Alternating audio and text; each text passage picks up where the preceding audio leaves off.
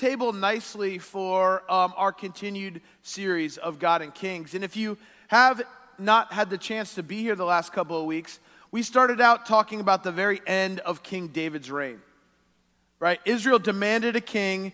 They got one. They started with Saul. Saul was not the man that God really chose.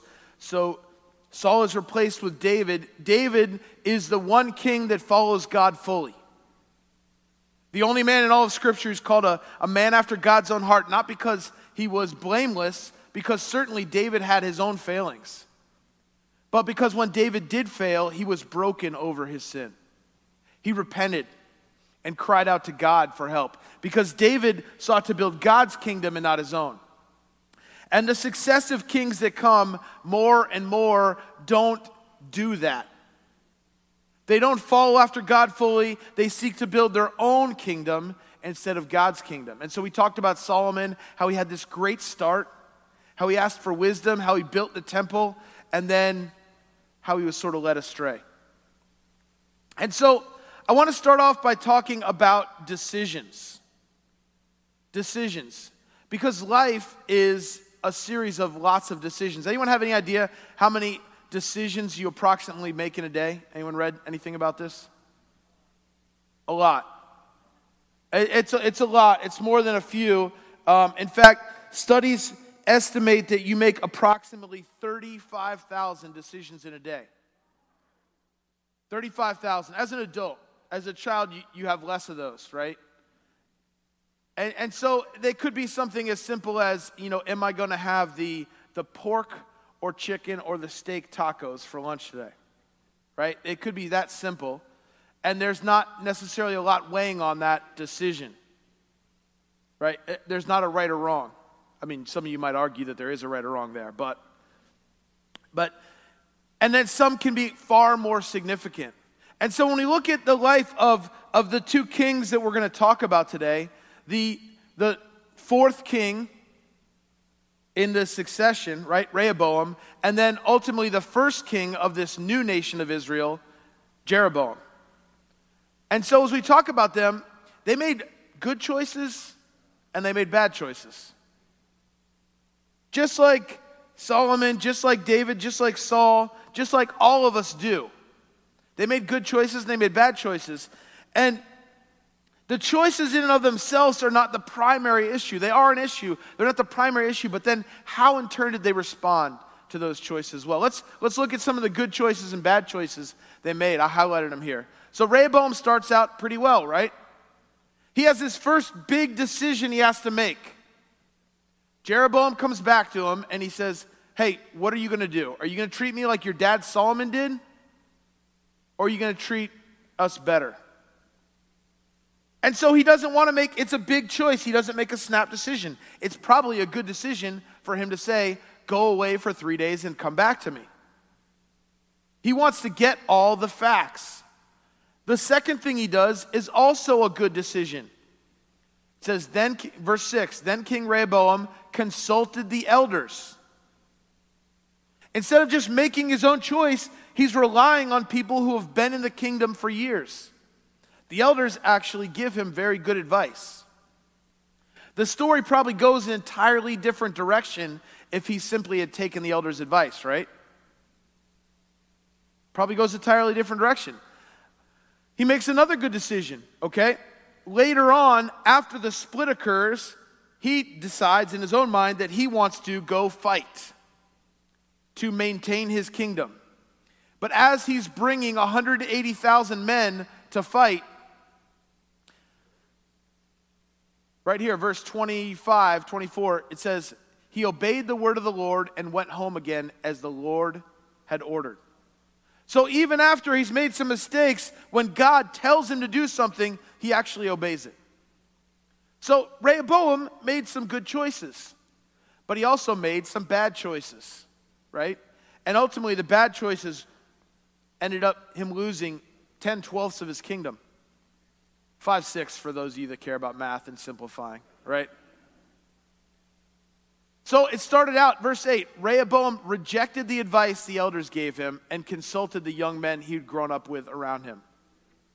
Interesting thing, um, you know, we look at, at, at the world and and different like classifications. And one of the things that's that's fascinating is how much money um, professional athletes make, right? It wasn't always the case. If you go back even like thirty years, oftentimes professional athletes would have second jobs in the off season. Sometime at some point we decided that they were the most important people on the planet, right? We made that decision as a culture, right? And and and we really can't fault them for wanting the money, right? The owners are making billions and billions, so they just want a piece of the pie. We won't stop watching, right? We watch, we spend advertising dollars on the shows, we, we attend the games, so we can't fault that. But one of the interesting things is um, there's a study done recently about N B A athletes, people that play professional basketball, and they're making millions and millions and millions of dollars. If you follow the, the recent free agency, some of them are making, you know, upwards of, of you know, like one hundred fifty, one hundred eighty. I think one contract was even three hundred million dollars, right, to, to dribble a ball and to shoot it in a basket. So the fascinating thing in this study was they studied um, retired N B A athletes, and they looked at how much money they had made and where their finances were. And this is an incredible statistic. Over seventy-five percent of retired N B A athletes were bankrupt. seventy-five percent of retired N B A athletes were bankrupt. Three out of four after making millions and millions of dollars. And the reason is this exact principle right here. They were taking advice from the wrong people. Many of them had groups around them who were advising them who were actually only interested in making money themselves. So Rehoboam has a chance. He consults the elders, people that have actual wisdom, that have actually worked in this kingdom, that know what they're talking about. He rejects their advice, and he goes back to his buddies that he grew up with, and they say, hey, tell him this. My little finger is thicker than my father's waist, which is the idea that he had more power in his finger than his father had in his entire body. Now, we know in retrospect that that's probably not true. Solomon is the one ruler that actually had peace throughout his kingdom. But Rehoboam is, is deciding to follow the advice of his friends, and they lead him down the wrong path. Jeroboam makes good and bad decisions too. Number one, he realizes the truth. In verse twenty-seven, if we continue on, he realizes if these people go to offer sacrifices at the temple of the Lord in Jerusalem. Jeroboam realizes that if he allows the people in his kingdom to go back, that they'll turn back to God. Why does he realize that? Because he knows it's the right thing. That's what Jeroboam would do if he was on a good path. Again, they'll give their allegiance to their Lord, Rehoboam, king of Judah. That's the bad choice. He thought this wasn't about God, but he thinks it's about a man. He thinks it's simply because they're worshiping the true God that they're also going to turn to the man, Rehoboam, who built the temple. He, he makes another choice. He seeks advice. But Jeroboam also seeks advice of the wrong people. So what does he do? Instead of allowing the people to go back to Jerusalem to worship the true God, he goes back to the time when Moses comes off of getting the Ten Commandments, and what were the people worshiping then? A golden calf. So what does he do? He builds two golden calves, giant golden calves, and he establishes two temples. And he says, now this is the God of Israel. Not the one true God, not the God of Abraham, Isaac, and Jacob. This is now the God of Israel, the new Israel. And so he establishes two temples that he builds for people to go and worship there. And so both of these guys make some good choices, but they make some bad decisions too. And the thing is, the bad decisions carry on because they both valued preserving their power over following God. Right? If we go back a couple weeks, God had made a covenant promise with David. The covenant promise with David was simply asking the people to do one thing. Remember, we've talked about that every week. One thing. That's right. Follow God. It's the thing that every Jewish boy and girl would have grown up saying. Hear, O Israel, the Lord our God, the Lord is one. Love the Lord your God with all your heart, soul, mind, and strength. One thing. If you do that, I will preserve your kingdom forever. That's God's promise. God's promises are always perfect. God's promises to us are perfect. They do not fail. And so what happens is Jeroboam and Rehoboam, who've said this every day of their life, now get to a point where they're faced with a decision where the rubber meets the road, and they make a decision to try to preserve their power over following God. God's already promised he will preserve Rehoboam's power forever if he simply follows him. But Rehoboam forgets. He forgets. There we go. Jeroboam and Rehoboam also were both followers of God who simply lost their way. You see, they didn't start off and decide, hey, I want to lead this nation. I know Solomon did his thing. My grandfather David did his thing. But I want to lead this nation to worship idols. They didn't set out to do that. They were followers of God. They wanted to continue in that, but they lost their way when they got distracted by life. The same thing happens to us sometimes, right? We set out to follow God. We set out to do the right thing. But then something else grabs our attention. Something else grabs our affection and keeps us from following God the way we should. For Jeroboam and Rehoboam both, that was their case. It's easy to kind of uh, look at them in a simplistic way and simply say they were bad, that they were evil. But when we really dig into the truth of the story, that's not the case. They both truly wanted to follow God. They just lost their way.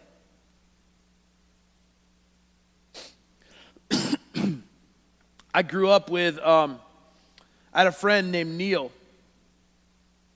And uh, Neil was my best friend in like probably like the fourth grade. He came um, to my school halfway through third grade, and we got to be close. And the thing that I loved about Neil was Neil was hilarious. Or at least I thought so. Other people didn't seem to think Neil was as funny as I did. Who really didn't think Neil was funny was my teachers. They really didn't like Neil's sense of humor. I don't know if you ever had a friend like that that just makes you laugh. They don't necessarily make everyone laugh. But Neil would just like crack me up. I could just look at Neil and I would just like be like, you know, I would start losing it. He just, he just made, he, I don't know. And so fourth grade was the year where for the first time we were allowed to pick our own seats. It was awesome. You didn't have your assigned seats. You weren't in alphabetical order. I wasn't near the other F's. You know, you got to, we got to pick our seats for the first time. I'll never forget my, my teacher, Miss Miss Murray, and I get in there and she's like, I'm like looking for my name tag on my desk and I didn't find one. She's like, oh, you can sit wherever you want. So I'm looking around the room and, you know, a couple years later, this would have been a different decision. I would have based it entirely on what's the cutest girl I can get near. But I hadn't quite got there yet. So in the fourth grade, my decision was entirely based on how close can I sit to Neil, because he cracks me up. And so I look around the room, and there's Neil, and he is in the back corner. That's the troublemaker spot, right? And so, so I, I like, I'm like trying to run carefully, like walk, you know, like walk really fast, because you're not allowed to run in the classroom. And I get there, and I get the seat next to Neil, and I'm so excited. I'm going to have this seat next to Neil, and you see, up until that point, kind of mostly based on the fact that, that I love approval and I'm an approval junkie, I made all A's and I got all ones in conduct. Like that was just going to be my jam. Like get everything right. Be the good kid. And and so all of a sudden, once I met Neil, I got a little bit distracted from my mission. and my goal, because Neil was hilarious. And I still made good grades for the most part. I think I slipped a B or maybe even a C in there because I was laughing during, you know, the math assignment and I missed it. But the big notice, noticeable difference was, was the conduct grades. The conduct grades fell off the chart. They went from ones to threes. And I remember both my teacher and my parents wanting to know what was the difference. You know, hey, you were a good kid. Now you're headed to prison. You know, I don't, I don't think it was that extreme. But, you know, what, you know, what changed your path? And I realized it simply came down to I lost my way. I got distracted. It became more important to me to hang out with my buddy Neil and to laugh and to have fun than to do the right thing. And that may sound like a silly example, but that's exactly what happened with Jeroboam and Rehoboam, and that's what happens with us, right? We're not setting out to, to worship idols, and we're not setting out to, to do fill in the blank of your favorite sin, right? But as in our pursuit to follow God and honor Him with our lives, we often get distracted by power, by relationships, by money. Fill in the, gra- the, the blank. And that's what's going on here. They forgot that the key to a successful rule was not their strength, but it's God's strength. If they had simply remembered the thing they said every day of their life and followed after God, they would have had a peaceful and strong rule. But they didn't. They got distracted. They lost their way. And so what are the things that we can learn from Jeroboam and Rehoboam? It's an interesting story. We could, you know, we could dig in and we could talk even more about their life. It goes on for a couple more chapters in the Bible.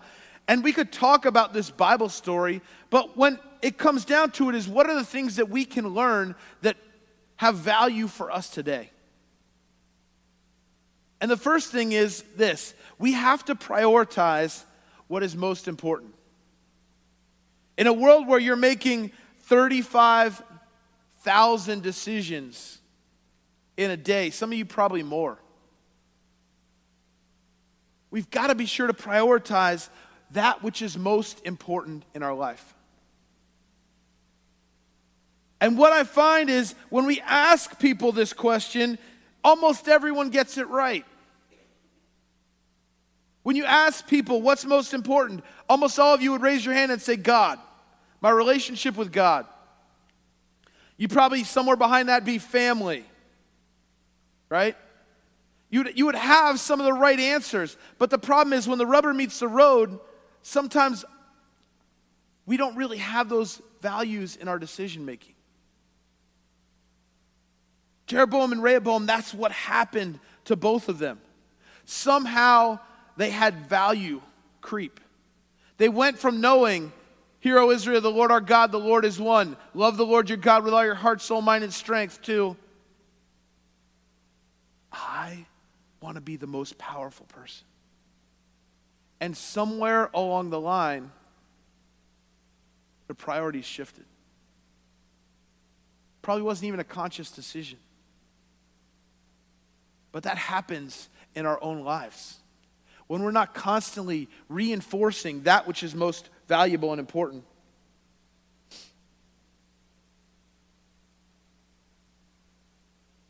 The second thing we can learn from them is how important it is to seek the right kind of counsel. I talked about this a couple weeks ago, in uh, or last week actually, with uh, with Solomon, right? And studies show that we basically are the sum of our five closest friends. When it comes to our values, our decision making, oftentimes in life, we're the sum of our five closest friends. Who are the people that you seek out for counsel in life? Hopefully it's not Facebook.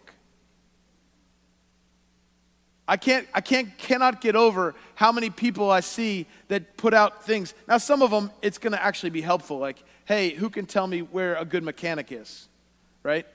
The problem is, anytime someone does that, you get like eight mechanics listed on there. But I actually also get read on Facebook and I'll see people asking more personal questions.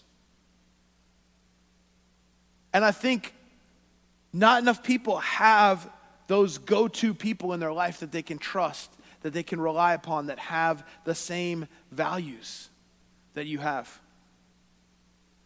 Rehoboam had a chance, right? He consulted the elders, those that his father, the most wise man in all of human history, trusted to advise him.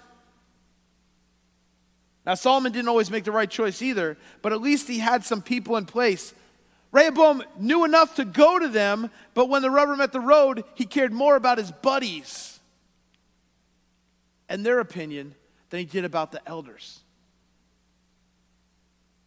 In our life, we have to seek the right kind of counsel. It starts first and foremost in one place: the Word of God. When you're weighing a tough decision, not all the answers are in here, but certainly all the principles are. We talk about one of the most important ones every week at Advent. We say love is why we're here. First and foremost, God's love for us, but then secondly, our love for each other in the world. That should weigh every decision we make. Seek the right kind of counsel. The next principle we can learn from their life is to seek God's power and not our own. This is maybe where they got most distracted. They got most thrown off course. You see, they chose a path which said, I will cling to this power. I'll cling to this throne. I'll make my name famous. I will become the strongest and the best. When they knew from history, when they knew from experience that that place was rightfully only God's. That's why God didn't want him to have a king in the first place. As the saying goes, power corrupts. Absolute power corrupts absolutely. And we see that over and over again, right? The Israelites demanded a king. God says, you already have one. It's me.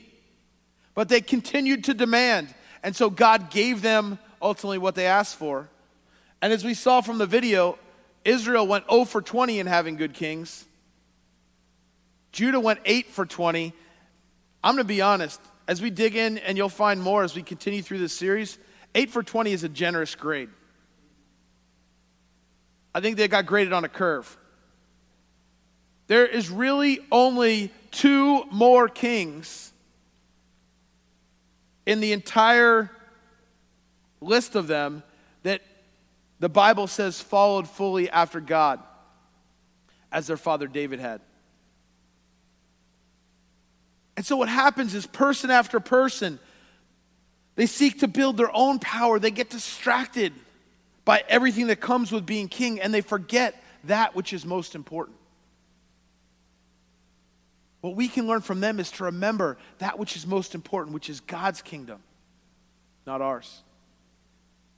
And finally, I told you that every week we'd be talking about grace in this series. And as we dig in, as we continue to go through over and over and over again, we're going to be faced with kings that make wrong choices. We're going to be faced with people that go in wrong directions, that choose their way, their power over God's way, over his power. And yet God continues to be faithful to his people. God's promises never fail. In a world where you're let down by friends, family, sometimes, jobs, relationships, where nothing is stable, we can rest in God's grace. In the fact that there is one thing that will never fail us: God. His love is perfect. His strength is perfect. His grace is perfect. So there's one thing that we learn from all of these kings that we're going to talk about that fall over and over again, is that God's strength is perfect when ours is gone. Amen.